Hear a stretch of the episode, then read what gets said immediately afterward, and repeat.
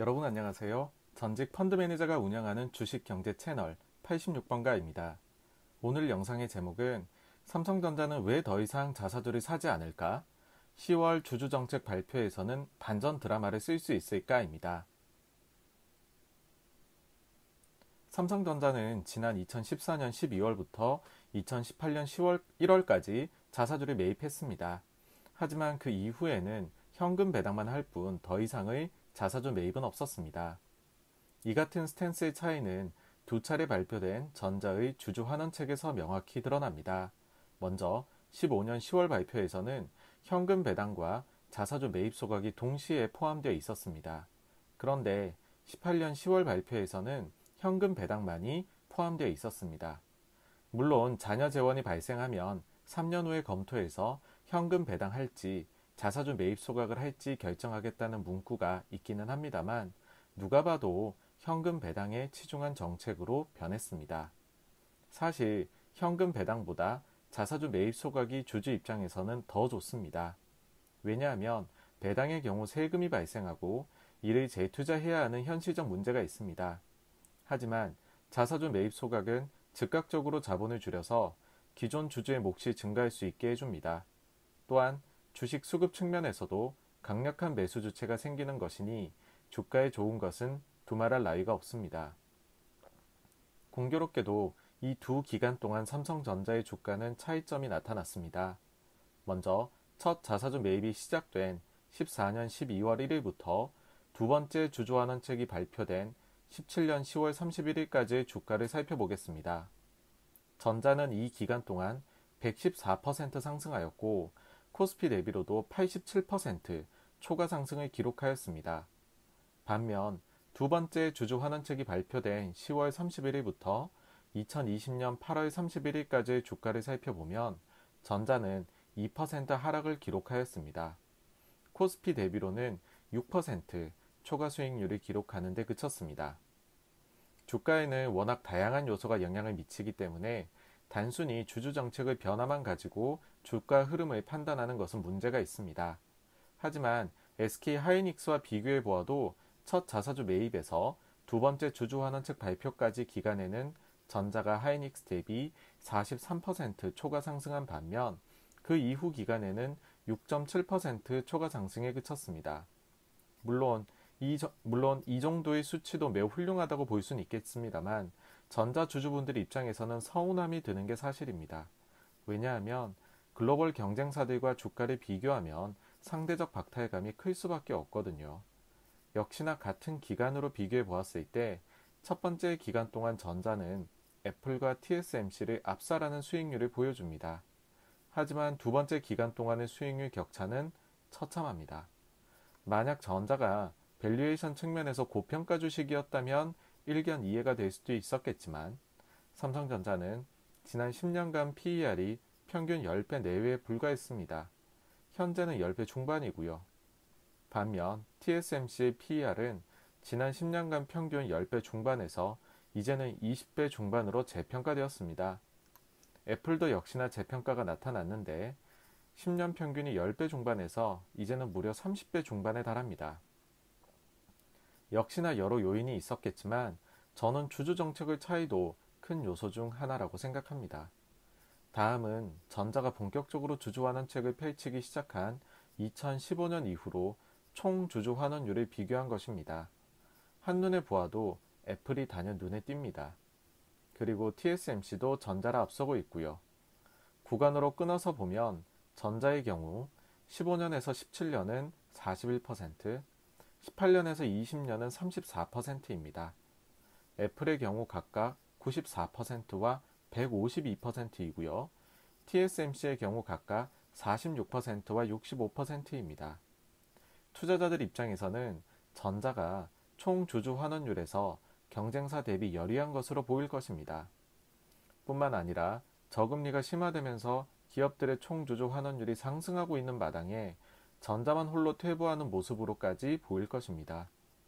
물론 전자 입장에서는 억울할 수 있습니다. 분명 전자는 순이익이 아니라 잉여 현금 흐름인 free cash flow를 기준으로 배당하기로 약속했기 때문이지요. 하지만 FCF 기준으로 보면 더욱 격차가 벌어집니다. 전자의 경우 15에서 17년은 63%, 18에서 20년은 42%를 기록하고 있습니다. 애플의 경우 각각 80%, 136%이고요. TSMC의 경우 각각 63%, 135%입니다. 전자 입장에서는 애플과 TSMC가 제정신이 아니라고 말할 수도 있습니다. 들어오는 현금 이상으로 주주에게 돌려주다니 이건 계속 기업이라 말할 수 없어 라는 식의 말을 할 수 있겠지요.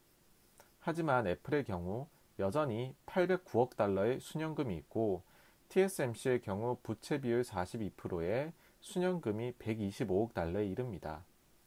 오히려 외국인 투자자들 눈에는 부채 비율이 33%에 불과하고 순현금이 107조 원에 달하는 삼성전자가 지나치게 몸을 사리고 있다 생각할 수 있습니다. 주주를 무시한다는 생각까지도 할 수 있고요. 이런 상황에서 전자가 어닝 서프라이즈나 놀라운 기업 인수합병을 하지 못한다면 지속적인 소외로 나타날 수도 있다고 생각합니다.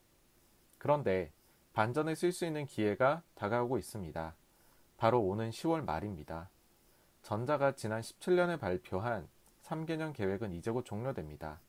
그렇다면 10월 말에 새로운 주주환원 계획을 발표해야 할 것인데 여기서 파격적인 정책이 필요합니다. 우선 관전 포인트로 여겨지는 것은 자녀 재원 처리 방식입니다.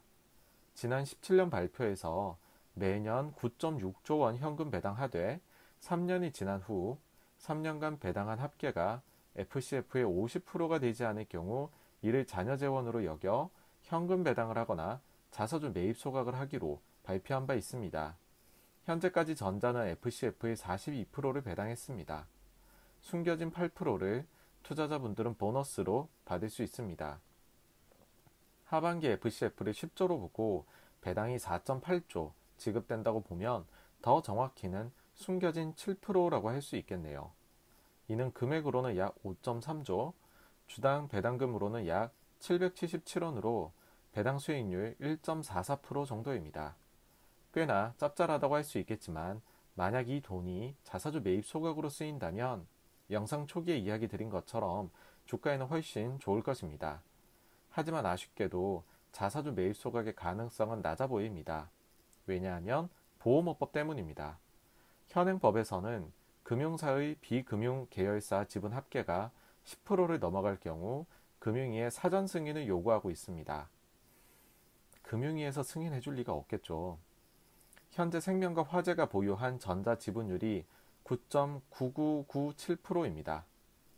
만약 전자가 자사주 매입 소각을 한다면 2018년 5월과 마찬가지로 10%가 초과되는 물량에 대해서 생명과 화재는 전자 지분을 블록딜로 매각해야 합니다. 이는 정치적으로 매우 부담입니다. 즉, 보호모법 때문에 초과 지분을 또 내놓게 되면 다시금 이와 관련한 주제가 언론과 정치권에 오르내리게 될 것입니다.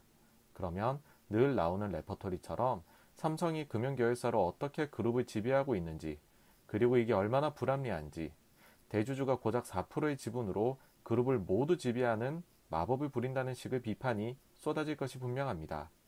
따라서 아쉽지만 현금 배당 보너스에 만족해야 할 것으로 보입니다. 여기서 눈치가 빠른 분들은 알아차리셨을 겁니다. 왜 전자가 17년 발표한 주주환원책에서 자사주 관련된 내용을 쏙 뺐는지요.